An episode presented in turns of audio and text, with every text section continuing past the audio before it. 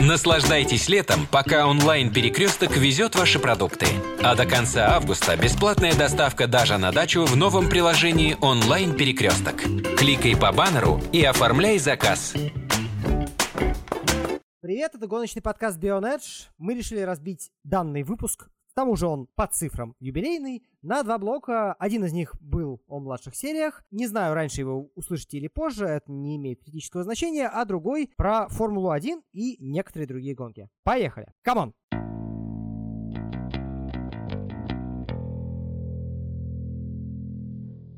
Ну, в этой части подкаста мы действительно обсудим Формулу-1 и те гонки, которые не попадают под э, раздел Формулы 2 и Формулы 3, потому что мы позвали сюда Кирюху, который расскажет нам о событиях за пределами Формулы-1, но начать придется с первой. Как вам, ребят, юбилейная гоночка? Слушай, а что значит придется начать с первой? Хоть в какой-то веке есть действительно что обсудить. И вообще начну с того, чтобы еще у кого-нибудь пригорело. Вообще гонка-то средняя на самом деле. Если брать э, общую интригу без контекста этого сезона. の Ну, я с тобой не соглашусь.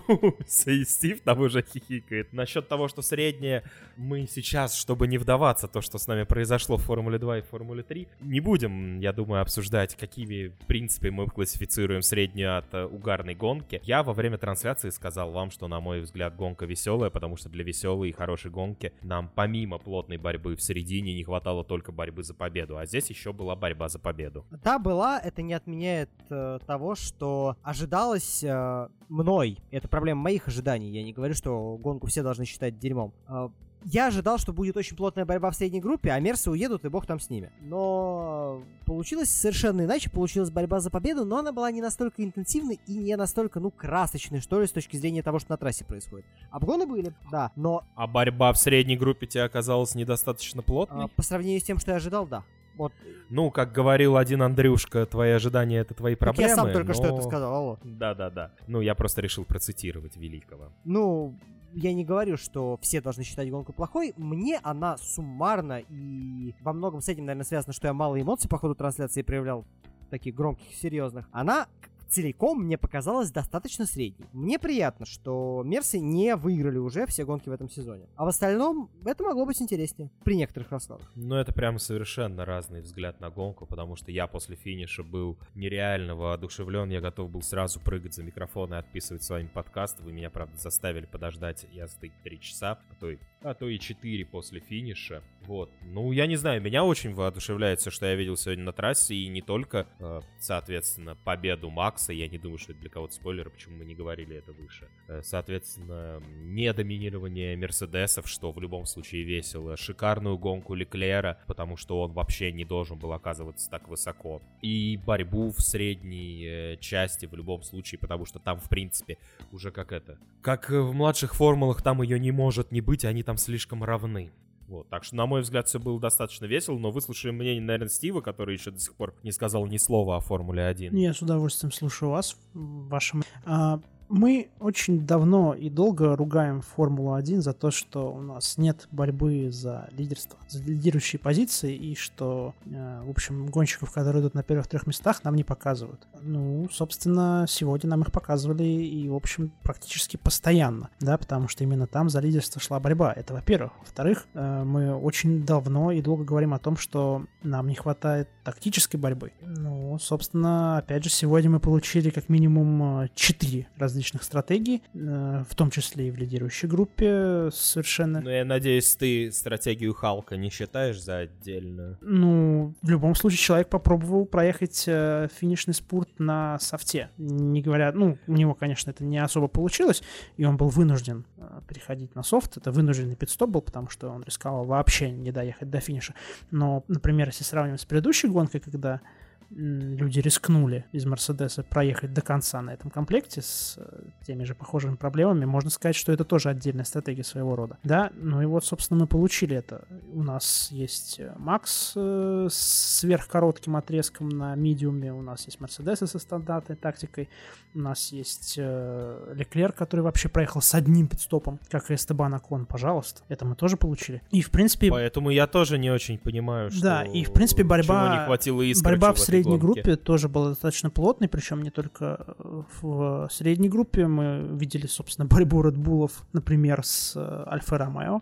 Да, Альфа так что- Таури ты имел в виду, походу. Нет, именно с Альфа А, Ромео, ну- потому что Албан какое-то время боролся с Дживинаци, например. Ну, это не так было долго. Я тут Ну, все равно это было, и у нас были прорывы, в том числе из э, хвоста пилотона, поэтому, на мой взгляд, ну, возможно, опять же, как в случае с э, Искричем, тут все, проблем, вся, все дело в ожиданиях, потому что они у меня, в принципе, от всего нынешнего сезона завы, занижены э, значительно, потому что, как бы, ну, расклад сил в целом понятен, и я гонкой, в общем, даже насладился в какой-то мере. Это одна из немногих последних гонок, по ходу которой меня не клонило в сон. При том, что у меня, в общем, был довольно значительный недосып последние пару дней. Но было довольно бодро, и я получил удовольствие. Поэтому с э, Димоном я тут немножечко не соглашусь.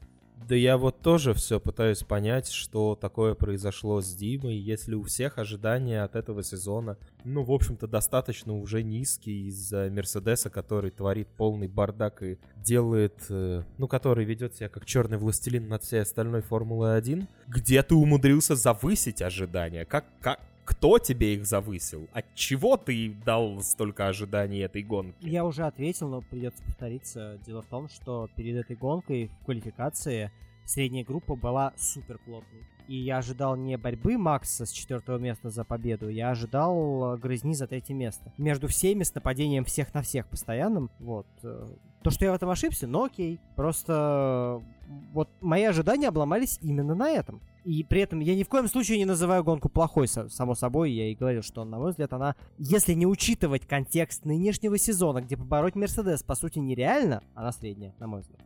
Ну, ты начинаешь, как Алексей Грушко, рассказывая про гонки нулевых, э, объяснять, что не надо смотреть на контекст, на того, кто выиграл, а смотрите на количество обгонов и так далее. Я смотрю не на количество обгонов, я вообще, это не имеет смысла как дискуссия, потому что это чистое внутреннее ощущение. Мне Ну, смотри, в пределах 5, 6, 7, 8, 9, там, 10 места, на мой взгляд, борьбы было достаточно. То есть, по сути, единственное, что произошло, это борь- грызня за третье место перенеслась на грызню за первое место, потому что Макс уехал вперед, а Халк, который стартовал третьим, уехал назад. И в итоге оказалось пустое место в районе третьего. А шаблончик не сошелся, и он бывает настолько укореняется, что при этом гонка может не понравиться. Да отстаньте вы от меня, обсуждайте уже между собой, серьезно.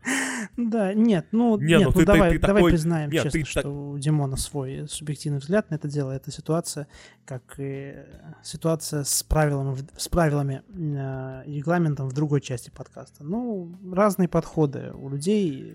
Ну, Димон, видимо, завысил немножечко ожидания, забыв, что по сути, по сути у нас борьба за подиум ведется между тремя гонщиками. Просто действительно она перевернулась сегодня. И причем я не пытаюсь из- этого сделать э, любой абсолютно панч в чей-либо адрес. Мне абсолютно все равно. Вот, просто вы спраш... ты, ты спросил меня, какое мое ощущение от гонки. Ну вот такое, что поделать. Нет, так я реагирую на самом деле не потому, что я твое ощущение считаю неправильным. И здесь я, ну как бы, блин, э, особенно ощущение от гонки, когда, если в прошлой части подкаста мы обсуждали ощущения от инцидентов, что вещь более локальная, здесь ощущение от гонки это совсем субъективизм, но ты просто настолько меня удивил и поразил, потому что мне во время комментирования показалось, что ты тоже в конце гонки достаточно воодушевлен тем, что происходит и так далее, а тут вот такое я как-то... Э, Ты понимаешь, вот если гонка не оправдала твои ожидания, то ты сейчас не оправдал мои ожидания.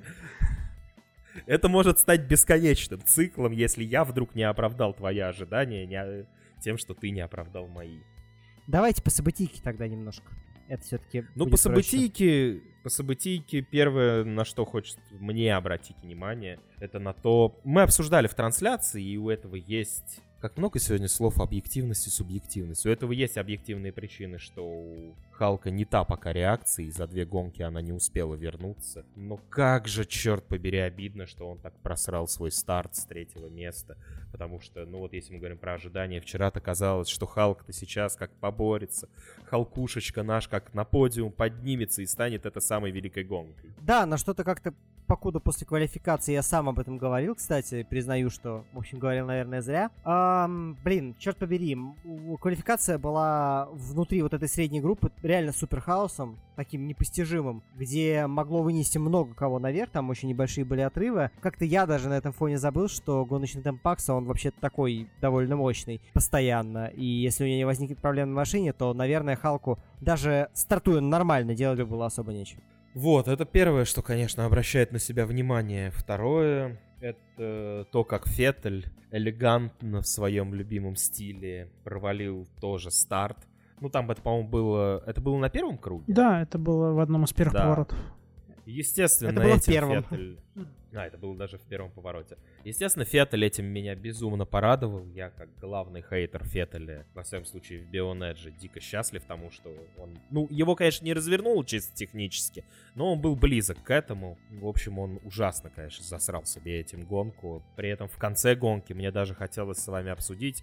Я даже говорил, что у меня есть некоторые задумки на подкаст. Я не знаю, насколько я на самом деле теперь хочу это обсуждать. Но когда я... Многие ругают Албана, говорят, что, возможно, Албана надо менять там или еще что-то, и типа он не дотягивает до Макса, который в этом сезоне неплох, а вот Албан настолько плох. Когда я смотрю на Феттеля или Клера, я думаю, что не, ну если уж Албан плох, то что ж тогда вообще про Феттеля говорить, который, ну, по сравнению с Топарником делает ничего в этом сезоне. А, пока ты говорил этот спич, у меня внезапно возникла мысль, достаточно неожиданно для меня а, по поводу Феттеля. А, вспомни, с чего начиналось э, падение Данила Квята. С того, что Данил Квят торпедировал Феттеля. А, потом были психологические провалы, падение уровня. Сейчас с тем же самым по кармической какой-то судьбе э, сталкивается сам Сэп. Э, это довольно забавно, конечно. Это в пользу диких фанатов Квята среди наших подписчиков, да и среди, ну, в смысле, подписчиков платных, я имею в виду, ну и среди тех, кто, в принципе, будет слушать наш подкаст. Э, их это очень порадует, что карма таки настигла Себастьяна Феттеля за то, что из-за него рухнула карьера Квята. Да, довольно забавно. Ну, а если в целом говорить, э, в принципе, последние несколько недель Сэп активно жаловался на ситуацию с прижимной силой машины, что машина опять ему не подходит, и вроде как перед этим уикендом э, ситуацию вроде бы как говорили, э, поправили, но вот увидели мы, что на самом деле это не так, и Феттель, в общем... Слушай, у меня возникает да, извини, что перебил. У меня возникает вопрос. Вот в прошлом сезоне, когда Феррари ехали, она вроде подходила и Себу, ну, более-менее, и Шарлю более-менее подходила. В этом году, когда машина стала, ну, сл- слабее по сравнению с соперниками, она Шарлю все еще более-менее подходит. А Себу перестала подходить вообще. И я говорил несколько раз, что, на мой взгляд, Шарль выше уровнем, чем Себ, и сейчас у меня еще больше сомнений в всех прошлых достижениях Себа, что как только машина перестает ехать, у него появляется вот какой-то такой провал. На мой взгляд, то же самое с ним происходило еще в Bull. А, это действительно происходило с ним в Bull. Я с тобой немножечко не соглашусь по поводу того, что в прошлом году при сильной машине она более-менее подходила обоим, потому что все-таки изначально концепция строилась под Феттеля. И Леклер, да, он действительно повыше, кажется, уровнем, чем Сэп, но он смог чуть-чуть подстроиться и дать результат. И после этого Ferrari уже сменили концепцию, теперь э, делают машину исключительно под э, Леклера. Собственно, ну, определился первый номер. У них абсолютно разный стиль поведения на трассе, и Сэп, естественно, с этим справиться не может в силу того, что, ну, он не настолько гибкий гонщик. Он быстрый гонщик, но очень зашоренный, что ли, вот именно с точки зрения Но он техники. гибкий только если он гибкий только если какой-нибудь супергениальный инженер строит машину под него, и эта машина и так быстра, под ним она становится, видимо, просто еще быстрее. И если Шарль адаптироваться умеет, то Сеп этого делать не умеет, и он в очередной раз в очередной команде это показывает. Но если он окажется в Racing Point или Астон Мартине, или как они там решат себя назвать, там, возможно, машину, конечно, будут строить под него. Ну, ему еще, и, начнется... ему еще нужно там оказаться, потому что последние слухи говорят, что далеко не факт, что это произойдет. Ну, смотри, если мы говорим, что влияние Льюиса очень велико на всю Формулу-1, то здесь даже Льюис высказался по этому поводу, что он желает, чтобы у Себастьяна Феттеля с Астон Мартином все сложилось и все получилось. Я вот думаю, Теперь мы посмотрим, насколько велика сила черного властелина. Я думаю, что это произойдет только в том случае, если сам черный властелин вкинет деньжат на банковский счет Феттеля и станет его личным спонсором. Потому что сейчас фактически, ну, мы отходим от темы, да, немножечко. Сейчас, по сути, идет за место, и якобы уже об этом мы говорили, что Перес ездил в Мексику за тем, чтобы сказать спонсорам подкинуть баблишко Строллу, и в итоге Стролл теперь чешет репу, не знает, что ему делать дальше. Да, потому что Чеку съездил в Мексику, чтобы добыть бабла, и, к сожалению, не смог вернуться. Да, такое дело. Возвращаясь к гонке, ну, видимо, мы теперь выясняем, что мало того, что Шарль умеет хорошо работать непосредственно с машиной, он еще и прекрасно умеет работать с резиной Пирелли, да, потому что он один из двух гонщиков, который всего один пидстоп провел. Удивительно, и, в общем, ехал даже на старом харде. Ну, быстрые круги он ставил, если мы помним, да.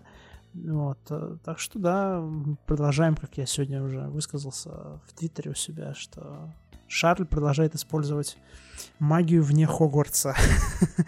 Не, ну Шарль просто, ты понимаешь, вот сейчас всю магию Шарля и все его величие очень затмевает. Наверное, главный его соперник в ближайшие годы, я надеюсь, что Формула-1 именно такой и станет. Но Макс, конечно, затмил всех вообще тем, что он сотворил в этой гонке.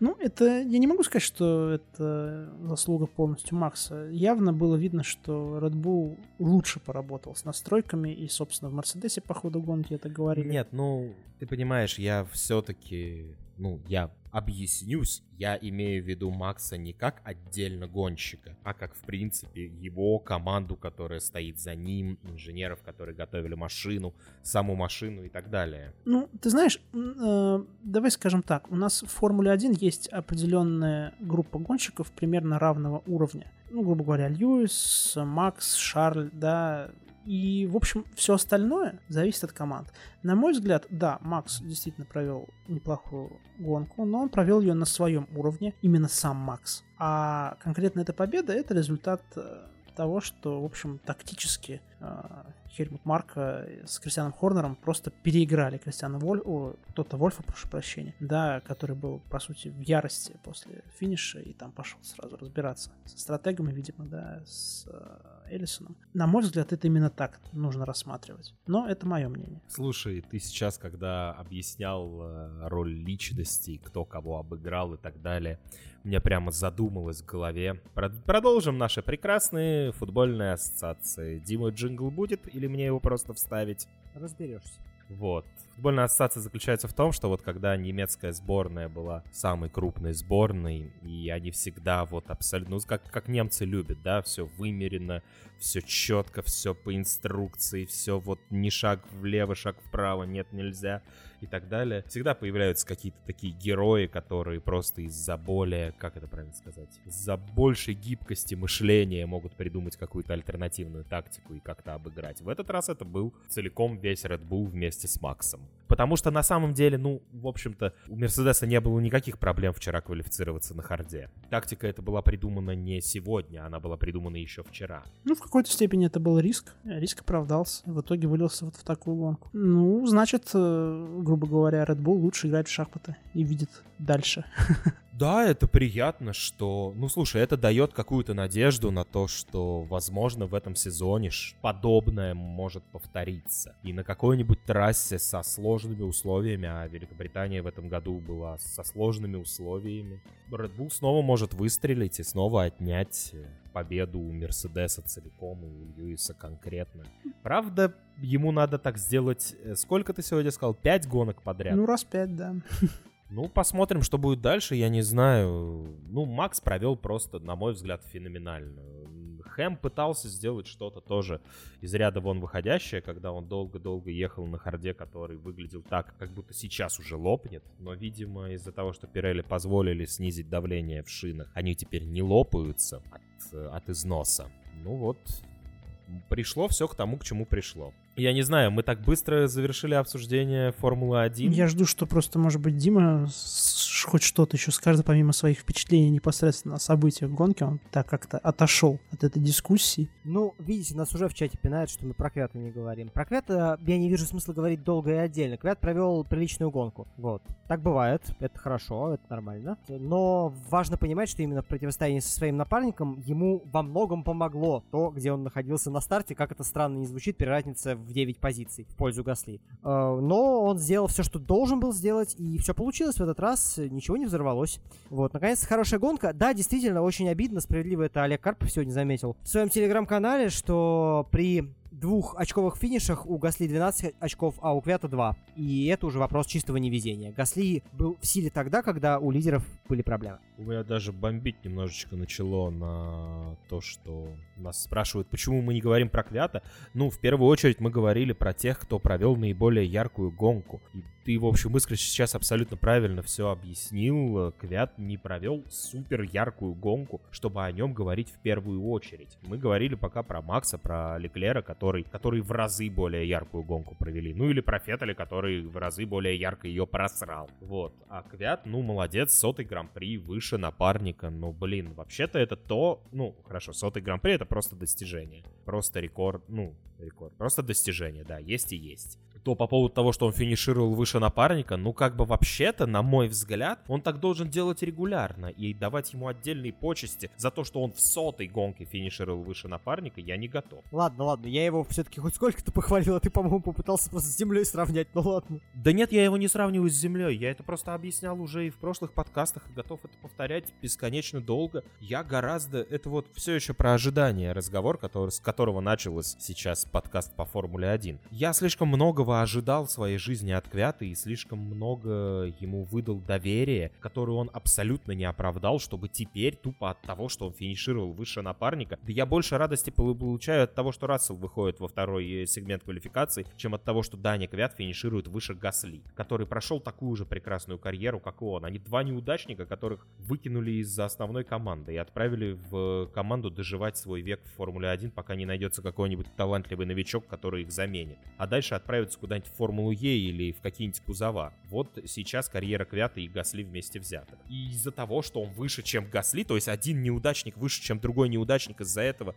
давать ему отдельные 5 минут, хотя это в это и превратилось в нашем подкасте, я не вижу смысла. Вот. Ну а по поводу того, что до этого говорил, э, что могу сказать? Обсуждение и Феттеля, и победителя гонки, и, в принципе, борьбу за победу, я не очень могу поддержать, потому что, на мой взгляд, в этой ситуации на редкость холодная голова нужна, а у меня ее сегодня нет. Правильно, в общем, подметил, что, наверное, и должно человека, который внимательно слушал трансляцию и в ней участвовал, удивлять то, как я сейчас реагирую на гонку целиком. Но, может быть, это следствие того, что те эмоции, которые у меня гонка в принципе вызвала, они все остались вот там, в середине дня, когда она физически происходила. Сейчас у меня эмоций очень мало, а объективности еще не пришло, потому что есть, э, ну, какие-то личные штуки. И я вот в то обсуждение вклиниться не мог. Про Квята рассказать просто. Так же, как и про Леклера, на самом деле, именно рассказывать было бы просто. Все остальное, ну, а, и просто похвалить Макса тоже очень легко. Это действительно выдающаяся гонка в его карьере. Все остальное... Ну и поругать Феттеля всегда очень легко. Э, я во время трансляции этого не делал, почему бы должен начать сейчас? Но это тоже несложно, я вот к чему. Ну, это несложно, я просто не собираюсь этого делать. У меня чуть другое мнение, но я не утверждаю, что оно объективное, я не то чтобы до сих пор остыл после этого. То есть ты не готов сейчас со мной зарубиться на тему того, что Феттель сам виноват в том, что он просрал гонку? У меня прежде всего не хватает данных, чтобы с тобой зарубаться. Я бы, наверное, был рад, но мне нужно дольше готовить аргумент. Ну, тогда не будем обсуждать Феттеля, просто я не знаю, как-то гонка, она действительно... Было несколько супер ярких событий, которые затмевают остальные поэтому остальные сложно рассмотреть. При этом мы в этот раз решили записываться сразу вечером после гонки. И не пришло еще вот этого вот. Ну, не прошло суток, чтобы это переварить, осознать, чтобы все успокоилось и с холодной башкой про это рассуждать. Поэтому, ну, я не знаю, у меня так сходу больше не помнится каких-то ярких событий из этой гонки. Я думаю, которые что... я хотел бы обсудить. И я думаю, что это отличный повод э, пустить, наконец, финальный блок подкаста, уже традиционный, в котором участвует, о боже мой, Кирилл Мешков. Нет, мы про тебя не забыли, бро. Нет, а вдруг Кирилл хочет что-нибудь сказать про Формулу-1, а мы его не спросили. Кирилл, ты хочешь что-нибудь сказать про Формулу-1? Но, к сожалению, по известным вам причинам гонку не посмотрел абсолютно. Все, чему я удивился, что Халк финишировал так высоко, больше Если бы я что-то видел, по крайней мере, когда вы обсуждали момент э, между Шумахером и Шварцманом, я это хотя бы быстренько на Ютубе посмотрел, пока слушал вас. А обзор гонки Формулы-1 я так быстро не оценю, поэтому про F1 мне нечего сегодня добавить. Поэтому тогда, Кирюха, переходим к твоим любимым сериям, о котором ты нам с удовольствием расскажешь, потому что, судя по всему, там опять в эти выходные было куча веселья. Или я ошибаюсь? Да, была куча веселья на самом деле. Э, ну, наверное, коли в тот раз мы сразу заговорили про Супер GT, про Японию, стоит, наверное, рассказать про нее, тем более, что был один любопытный момент, по которому мне очень интересна реакция, но, наверное, она, если и последует, на неделе. Если в двух словах, э, просто начинать. Ведущий класс GT500, э, две Хонды заняли первый ряд в квалификации. Ну, в общем-то, я уже читал некоторые статьи на эту тему, что Honda была, считалась машиной одного круга, ну, относительно, конечно. Ну, в общем-то, и в первой гонке на первом этапе, точнее, э, достаточно хорошо они квалифицировались, но ничего не показали. На этот раз э, за победу в GT500 ведущей категории боролись только Honda. Это команды ARTA, ну или другими словами Aguri Racing, я думаю, знакомы многим. И команда Real Racing, э, побеждавшая аж в 2018 году на старте сезона в последний раз. Вся борьба закончилась э, после обязательных пидстопов, где-то во второй фазе, когда Тамоки Надзири, э, гонщик команды Арта, который стал лучшим в квалификации, на холодной резине просто потерял машину, его развернул на ровном месте, и на этом, в общем-то, Кудай Цукакоси и Бертран Багет из Real Racing. Спокойненько доехали до победы. Позади э, прорывались Тойоты, в результате э, Юхи Сикигути и знакомый, наверное, тоже по младшим формулам, а может быть и нет, э, Саша Фенистрас второй раз подряд стали вторыми и за счет этого вышли в лидеры чемпионата. И действующий чемпион Кадзуосима и его напарник Сёцубой второй раз подряд финишировали на третьем месте. Ну, в GT500, наверное, особо примечательного больше не было. Любопытный момент был в младшей классе GT300, потому как после первой гонки э, произошел очень интересный инцидент. Э, в Super GT разрешена остановка без смены резины. То есть, в основном, э, смысл обязательного пидстопа это смена гонщика. Ну, дозаправка само собой, потому что попросту без этой дозаправки до финиша не добраться. Но с учетом того, что пилотон GT300 разбит на непосредственно непосредственно силуэты построены по японскому э, регламенту и автомобили Fiat GT3, именно японские силуэты были несколько, скажем так, придушены, чтобы все-таки как равняться с автомобилями Fiat и в то же время по максималке напрямую они уступали э, своим европейским или международным соперникам, так скажем. Э, это все породило необходимость э, в альтернативных стратегиях на пидстопе, а именно за счет того, что это все-таки силуэты, полновесные гоночные машины, и весят они меньше, чем э, основанные на серийниках автомобилей GT3, они делали ставку на как раз вот эти э, пидстопы без замены резины либо замена нескольких колес, но не всех. Ну, то есть это в любом случае была заметная экономия времени. И за счет этого даже удавалось выиграть решающие гонки. Но случилась непонятная ситуация, что сразу несколько команд, и это не только про силуэты э, именно японские, это пробовали автомобили GT3, это и пробовали даже в старшей категории. Собственно, Real Racing э, так сражался с Дженсоном Баттоном и Наоки Ямамото в 2018 году, когда победил. Баттон тогда проехал блестящий свой отрезок, и Ямамото на изношенных шинах продолжал атаковать, ну точнее не на сильно изношенных благодаря Баттону. Но факт в том, что несколько команд на резине Якогама столкнулись с проблемами э, того, что лопнула покрышка. Вроде как отметили, что сначала погрешили на производителя резины, потом э, организаторы Super GT сошлись во мнении, что проблема была в том, что команды рисковали сильно понижать понижая давление в шинах, чтобы сделать их более выносливыми, и в итоге запретили это замечательное правило про необязательную замену резины, и сегодня команды обязаны были менять все четыре колеса. Э, были отдельные возмущения перед, э, перед этим этапом э, от некоторых команд, но при этом японским силуэтам дали немного больше вольности в, скажем так, внутренней части машины, касаемо, например, емкости топливного бака, по-моему, еще пускные отверстия увеличили преувеличили, сейчас не вспомню точно, но в итоге доминировали в гонке представители имени э, японского GT300, не оставив, в принципе, своим европейским международным коллегам GT3 каких-то шансов. Победила Lotus Evora впервые в своей истории. Ну, команда, скажем так, не слишком известная. Cars такая Dream 28. Честно говоря, даже мне это ни о чем не говорит. Но факт в том, что не свяжет ли это все вот с этой отмены правил. Причем главная проблема именно в том, что это было принято незадолго до гоночного уикенда, уже по ходу сезона, и именно это вызывает больше всего вопросов. Потому как команда тоже готовит с шинниками резину, они готовят какие-то специальные комплекты, и получалось, например, руководитель команды Мак, она выступает как раз на силуэте, жаловался, что они готовили жесткую резину, чтобы попытаться пройти большую часть отрезка на большую часть гонки, как минимум с минимальной заменой резины, а в текущей ситуации получилось, что все это зазря. И резина жесткая, и альтернативной тактики нет. Вот все, что касаемо, в общем-то, Японии. Если кому что еще интересно из этого чемпионата. Это было очень Нет, ты прям, подробно.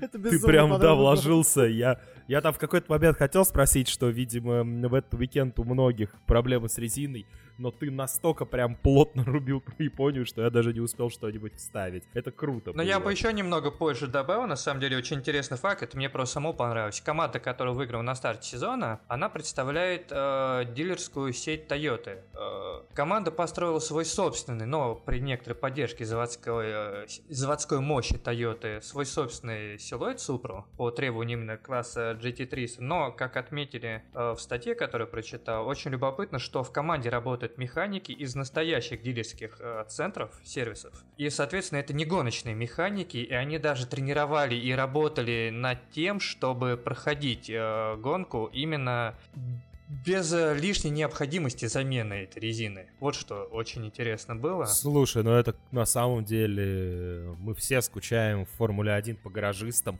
а это прямо крутая история. То есть, ну, по сути, понятно, что это дилерский центр, у них там кучу техосмотра они проводят, чинят гарантии на свои машины и так далее, и там кучу этих механиков. Но это все равно, по сути, один гараж, из которого собрали команду. Да, мне это тоже очень история понравилась, я когда читал, ну, даже вот, знаешь, с одной стороны, маленькая частная команда в Японии, если так подумать, э, Brave, а с другой стороны, вот такие вот интересные дела в Японии. Как минимум, за это их можно любить. То, что она маленькая, то, что она частная, то, что она еще и одерживает победы, и то, что она в Японии, пусть туда же докинем, это все лишние поводы ее полюбить и за нее болеть, а главное посмотреть гонки этого чемпионата и болеть теперь только за эту команду, потому что все любят болеть за вот за такие романтические классные истории. Да, такие истории всегда имеют какой-то особый резонанс, скажем так.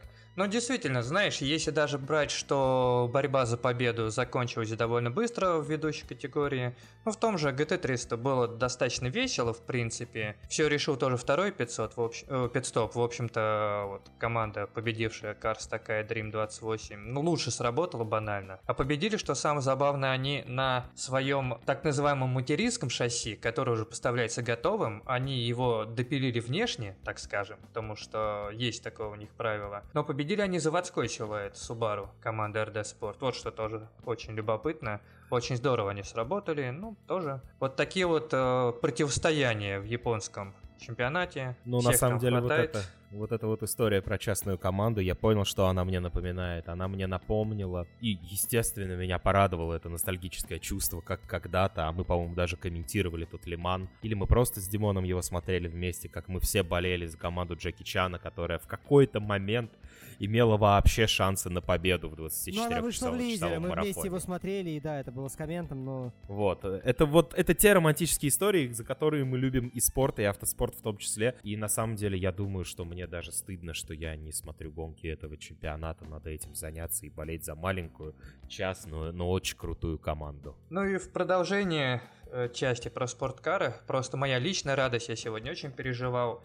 Я не славлюсь э, фанатом именно русских гонщиков, Но... но как бы экипаж э, Тимура Богуславского, Рафаэля Марчелла, думаю, как минимум Марчелла знаком вам из младших серий Это команды разуме- «Русское Это время». разумеется, да. Рафаэль э, успел засветиться, и поэтому кто это такой, я прекрасно помнил, хотя серия мне, в общем, ничего и никуда. Он сейчас заводской гонщик Мерседеса в гонках GT. Он один из сильнейших э, и был лучшим гонщиком, по-моему, 2018 года признан именно в этой категории. Э, они стартовали во второй гонке европейской серии GT в Мизано сегодня с Поул, с Богуславским. Марчелло, в общем-то, шансов догоняющим не дал, но он передал управление Богуславскому. И вот тому и мне вместе с ним поочковать, откровенно говоря, пришлось. То, что в какой-то момент его догнал опять же японец, Рюди Ротамита из бельгийской команды Audi VRT. Это было просто выдающееся сражение, к ним подъехал еще и Штольц, еще один заводской гонщик Мерседеса из команды Haupt Racing. Эта борьба уже стала трехсторонней, сзади накатывали еще пару Audi. И это все превратилось просто в многостороннюю битву именно за победу. Особенно мне понравился эпизод, когда Томита с Богуславским поравнялся, но тот такого русского леща ему в бочину отвесил. Ну, по-другому не могу просто назвать, потому что он его таким маневром, ударом в бок начал двигать в сторону, чтобы себе выгадать траекторию нормальную. Это смотрелось очень сильно, мне кажется, японец даже немного сник. Но в итоге Томита ошибся, очень широко вышел одного из поворотов и благополучно откатился на шестое место. В итоге Богуславский вот так вот с нервиком с нервотрепкой, но выиграл вместе с Марчелло команда АКСП французская на Мерседесе одержали свою первую победу в этом сезоне. Это было очень сильно, очень нервной гонкой. Вот когда так все до финиша, несколько победителей, потенциально может быть. Вот такая плотная борьба, десятой доли секунды между сразу там четырьмя-пяти автомобилями, это очень сильно. Я, честно, э, был очень эмоционально возбужден, когда я досмотрел, и был в абсолютном восторге от итогового результата. Ну и добавляя... истории. Да, Добавляю, да. просто очень люблю еще где-то посмотреть за молодыми гонщиками. Две другие гонки выиграли бельгийские гонщики Дрис Вантор. Его старший брат сейчас заводской гонщик Porsche, как раз э, в Имца. Он выступает в Лимане. Э, Дрис сейчас заводской гонщик Audi, ему 22 года. Его молодой напарник Шарль Вирц, 19-летний. Он выступал, если я сейчас не ошибусь, по-моему, он ездил за команду Бельгии в международных автоспортивных играх. Молодой дуэт выиграли две гонки, а еще неделю назад они выиграли гонку в Адак GT, это тоже очень сильный чемпионат. И такие истории меня тоже очень радуют и вдохновляют, когда такие молодые гонщики дают настоящий бой э, более мастеровитым и опытным соперникам. Ну, в общем, гонки GT меня сегодня очень и очень вдохновили. Ну и еще два слова просто, коли я уже рассказываю про GT. Алексей Несов, наш тоже русский гонщик, ну, этого я, кстати, тоже знаю, в эти так выходные. Что не надо говорить, что это Марчелло. Нет, такой Несов я помню. Но по-русски у меня, в принципе, неплохое знание. С Богуславским не сложилось, а так? Богуславский я сам не понял, как он откуда появился. Вот в чем, понимаешь. В том году он еще выступал не в категории про, а в категории серебряных гонщиков за АКСП. Тоже успел выиграть гонку. Показал себя быстрым. Он выступал в РСКГ. Он выступал в Ламборгини Супер Трофео. Выиграл, по-моему, ближневосточную серию, если не путаю. Но, понимаешь, он какой-то очень тихий сапой дошел до того, того, что вышел в ведущую категорию гонщиков. У меня на самом в деле... GT3. А про Несова один... просто два слова, Коля, я уж просто сейчас закончу, извини. Ну давай, давай. А, там, к сожалению, Алексей не порадовал. Последнее, предпоследнее место в двух гонках, но я, насколько понимаю, это его, в принципе, э, дебют в гонках GT3, поэтому это есть что серия GT Open, это еще одна серия GT3 альтернативная, можно сказать, тоже европейская, континентальная. И, ну, тут ему остается только пожелать расти, развиваться, ну, наверное, тоже все впереди. Нужно в это верить. Богуславский показал, как можно и как нужно делать, скажем так. Вот э, я не очень понял из твоего рассказа на тему Богуславского, что он показал, ну ты говоришь, он показал, как можно, как нужно. А, но ему, когда передали управление, там отрыв был гораздо больше. Он его растерял? Э, возможно, что где-то ему не хватило резины, не берусь судить. Знаешь, ситуация выглядела непонятно, потому что в какой-то момент казалось, что Томиту просто буквально сожрет Штольц, как опытный мастеровитый гонщик на Мерседесе. Но затем Томиту вдруг начал отъезжать, и Штольц, в общем-то, не приближался и не приблизился до того момента, пока Томита и Богуславский не начали бороться фактически колесо в колесо. И только потом Штольц начал прессинговать его. Возможно, это стало следствием ошибки Томита Сана и его вылета. По-моему, это последний поворот э, и выход на главную прямую. Сейчас вот не хочу соврать. По-моему, это был там. Возможно, это стало свидетельством. Но факт того, что темп Мерседеса и Ауди тоже различался, и мне кажется, Ауди была быстрее. В принципе, наверное, все-таки говорит о том, что скорее Богуславский молодец, что удержал. Потому что на Штольца в свою очередь, сзади начал наседать гонщик другой команды Audi, э, Ружье. Там тоже все, в общем-то, могло закончиться какой-то борьбой, но уже там не хватило просто времени. Поэтому Я в- я скорее скажу, что Богуславский молодец, наверное. я ни в коем случае не русофоб. э, Я не знаю, ты мне сейчас ответишь на более уточненный вопрос. Просто мне показалось, что... на- Как еще раз напарника Богуславского? Я просто Марчелло. бо- Марчелло, Мар- Рафаэль Марчелло. Марчьелло, да? Я просто боюсь неправильно произнести фамилию. Как она звучит-то я примерно понял. Но он же заработал этот отрыв, находясь на тех же самых машинах. Просто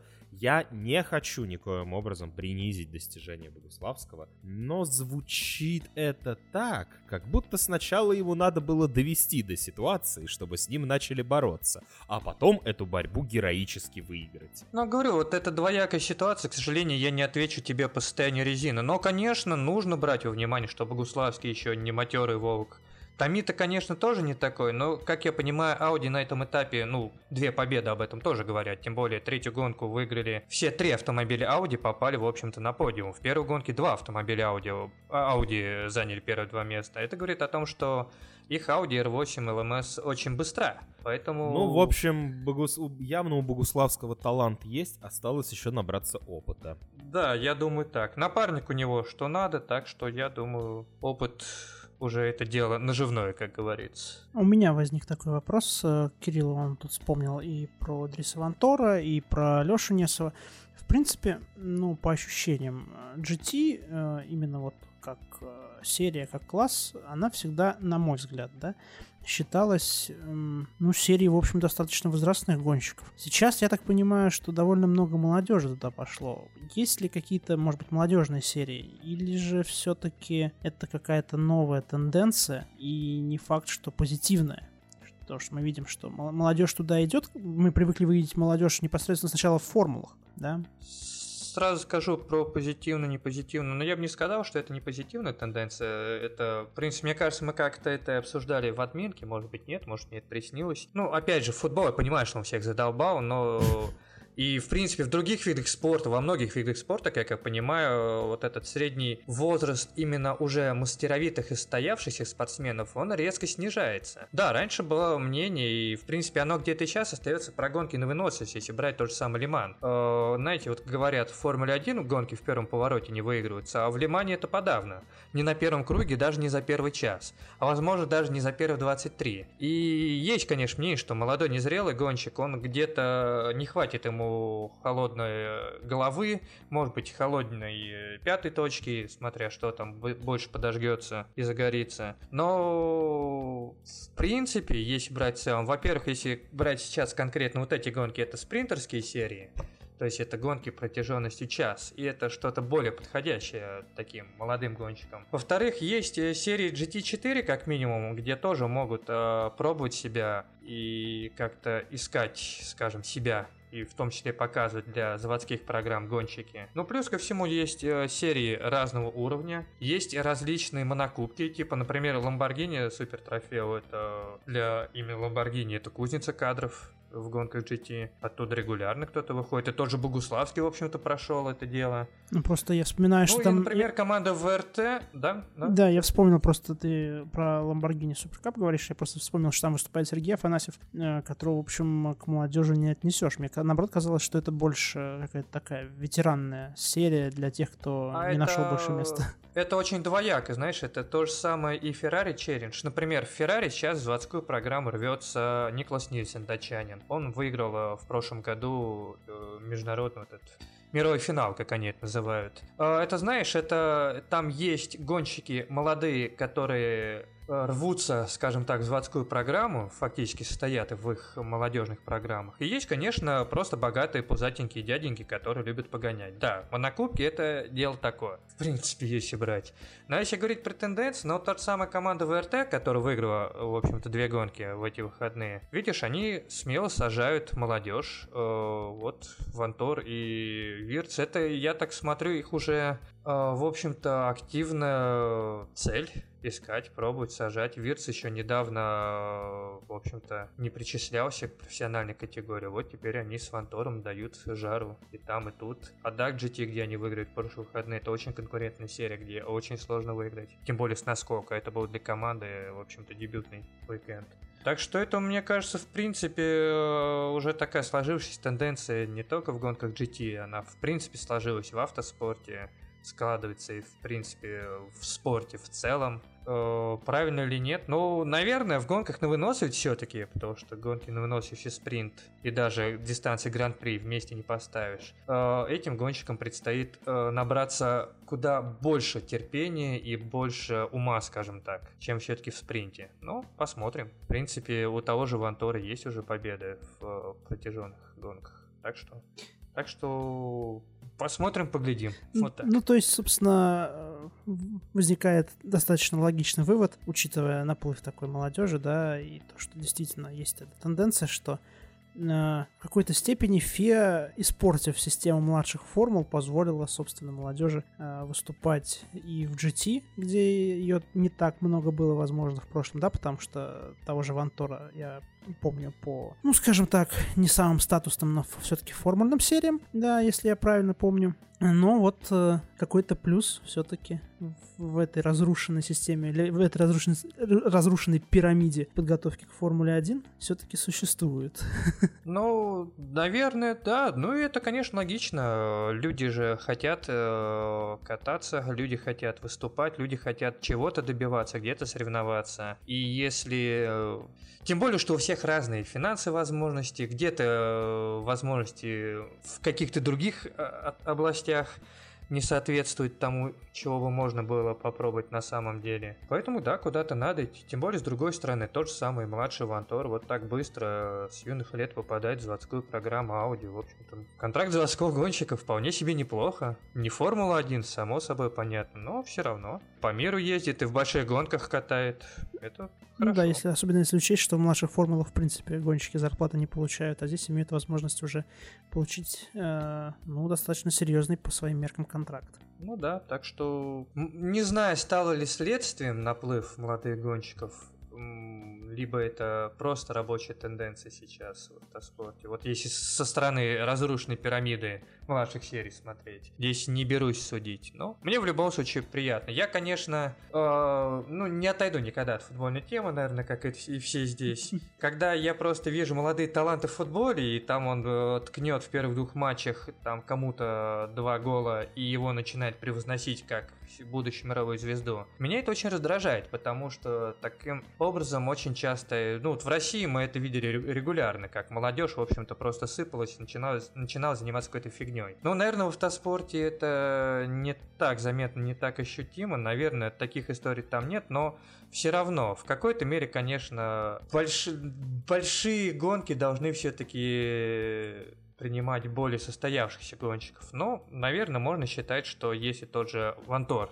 опять же, коли он у нас так фигурирует, и в заводскую программу попал, и так много побед одерживает на различном уровне, наверное, можно сказать, что он э, в свои 22 года соответствует той э, планке э, серий, в которых он выступает. Наверное, так. Это было отлично. Каждый раз Кира все более классно и классно рассказывает нам о сериях, которые мы мало смотрим. И в этот раз это было тоже супер. Но я думаю, что на этом моменте, наверное, можно уже закругляться. Или кому-то есть что добавить. О боже мой, мы провели в эфире два с лишним часа. Пожалуй, достаточно.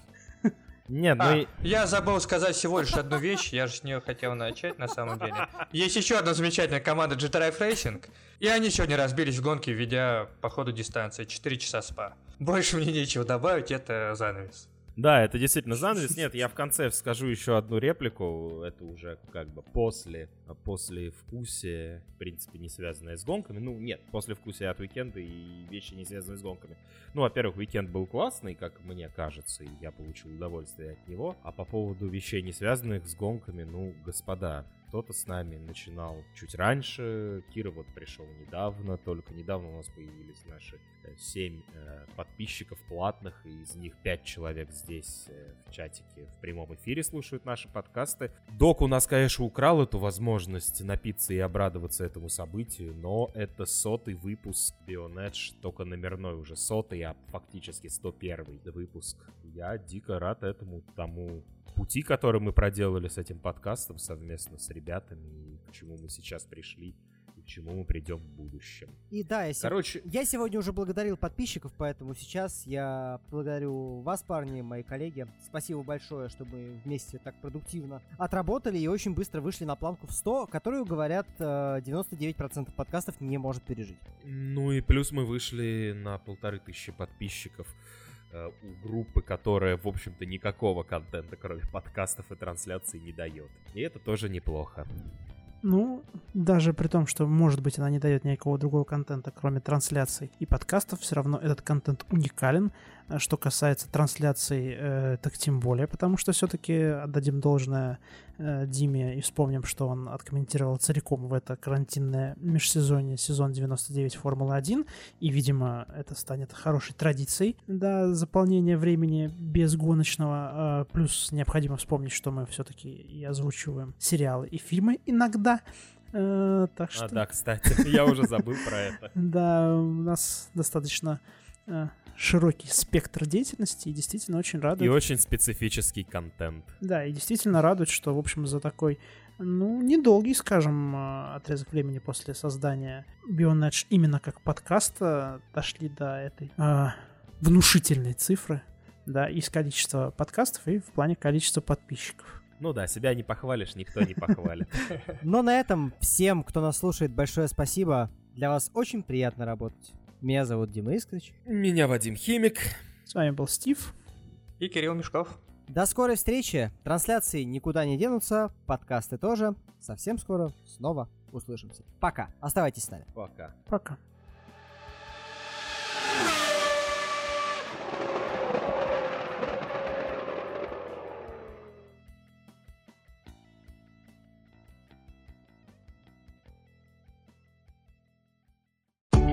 Наслаждайтесь летом, пока онлайн-перекресток везет ваши продукты.